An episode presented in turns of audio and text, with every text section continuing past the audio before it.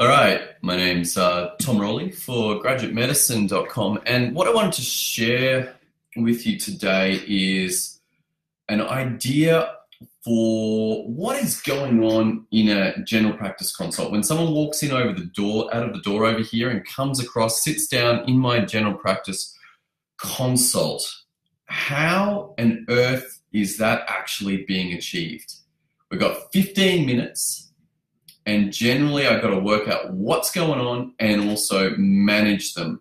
So it's not a lot of time compared to most of the other places in medicine, say physician consults or perhaps emergency department rooms. There's more time. And yet, somehow in general practice, we are ticking over patients every 15 minutes in, out, in, out, in, out. And what I'd suggest is that the existing models that are commonly spoken about may not represent what's actually going on here. And those models are where kind of we take the full story, then we examine, then we work out and come up with a differential, and then we do investigations, and then come up with the diagnosis, and then manage it. So it's a very linear kind of passing through. And it works when there's time, works for physicians when there's an hour to see the patient and work out what's going on. But in general practice, we don't have that time. And what I found is that there's a better model for thinking about what's actually going on in these consults. And the reason that you might be interested in that is number one, if you're sitting exams, it's extremely useful for KFP cases, which is where I developed it from, but also it can be used for actually seeing patients and going, hang on, I'm a bit lost here. How do I get back on track? Or for GP supervisors, that if you're supervising uh, uh, GP registrars or other GPs and reviewing a case, then it's extremely helpful to actually go through and know this. So let's drop in and consider how to what well, let's look at the model for what's going on. Okay, so what do I call it? It's called dynamic assessment structured management. So the patient walks in and typically they will give me a story about what's troubling them. So it can be started by a question where I normally lead with, hey, what, what brings you in today? Or what's going on for you? How can I help out? And they will tell me a story. Now it's not some of those consults where it's like, hey, I need a medical certificate or I need something relatively simple. But there's a problem that they've got, and they're going to tell me about that problem.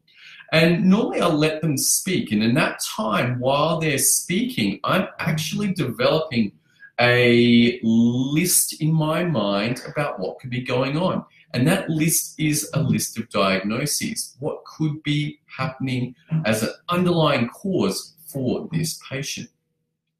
Now, as they finish their story and I've got this list, I begin then working through and thinking about the questions that I can ask to work out what that list is and reduce it down. So at the beginning of the consult, they might be relatively open questions where the answers to those open questions are really helping me rule out and go from eight or six down to perhaps two or three. Or in a different situation where there's only perhaps two or three differentials, I might get more specific and come through and begin just asking about those questions.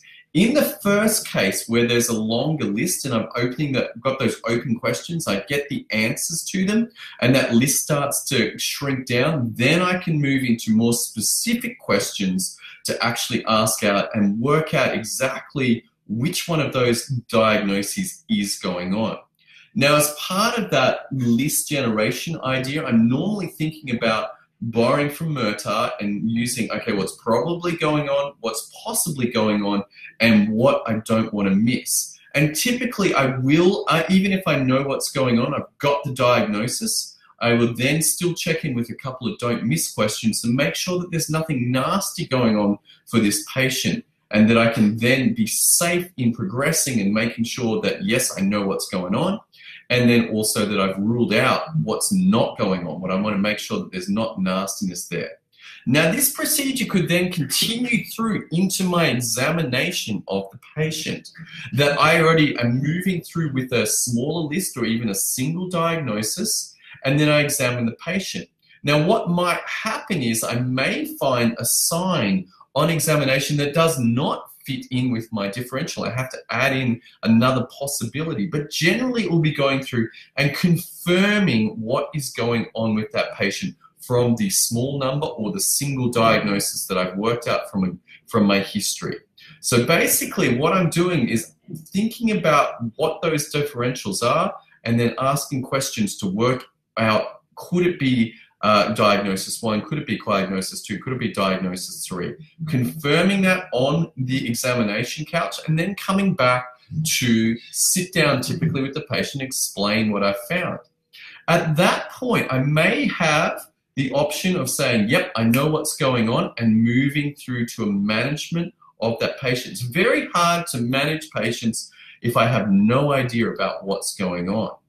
On the other hand, if I am down to a smaller number of differentials and I need to work out between those, then I can think about what kind of formal testing I could do in order to get those results and go, yes, it's diagnosis A or it's diagnosis B.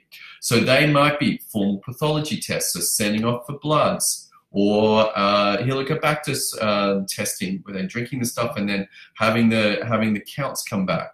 It may be radiology, X-ray, ultrasound, CT, bone scans, MRIs. You know, that's about the limit of GP level. I'd certainly be reluctant to go to SPECTs or PET scans or anything. That's not really general practice. But the purpose of, or, and then the other thing that could be sleep studies or referrals, nerve conduction studies, other items that are going to help out work out what's going on. But notice that in this model, I, I, I know what I'm doing. Why am I doing those tests? It's not from the story that the patient gave me, but rather it's the story plus the history plus the exams, refining my differentials down to a smaller number. And this can actually be done in six minutes, seven minutes, maybe on a complicated case where there might be multiple differentials or the patient has already multiple existing conditions, then it may take the full 15 minutes to work out what's actually going on. Now, if they do those formal tests and come through and I get the answer and I know what's going on, great, I can move to management. There's two other options that are possible out of that experience of them coming back. So, number one, I don't know what's going on and then I can put my my uh, referral to a specialist and say, hey, look, I have this is what they presented with, this is the history, this is the examination. I thought it was this and this, but I sent them off and the exam and the results from the test did not confirm that. I don't know what's going on. How do I send you uh, can you please have a look and work out what's going on? Is it something rare or is it an unusual presentation of something common? So I send them off to specialists and they come back and help me out with the diagnosis and hopefully a management plan for that patient. The second option is to run perhaps a therapeutic trial. So this is probably where it's an uncommon presentation of a common condition. I'm like, well, let's see. Maybe if I give you a PPI and we'll see whether that chronic cough disappears. You know, so that kind of option is another one, and it's almost like it's a therapeutic trial. Um, it's a trial of treatment, and if it gets better, then that also that information can feed back in and confirm the diagnosis. Once I know what's going on, then I can move down to management and actually manage that patient. So, in summary, this is a model for working out what's going on in the limited time that GPs have. And its usefulness is particularly in KFP and OSCE. It is useful in working as a GP and it's useful in teaching as a GP.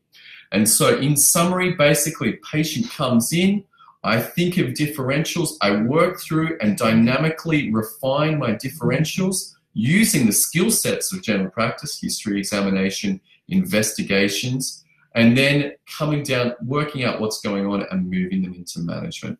All right, so if you have found this useful, um, I hope you have, then you can join me for other trainings over at graduatemedicine.com or also subscribe to us on Facebook or YouTube. Um, and look forward to uh, serving you again with some more helpful information about general practice and improving general practice in Australia.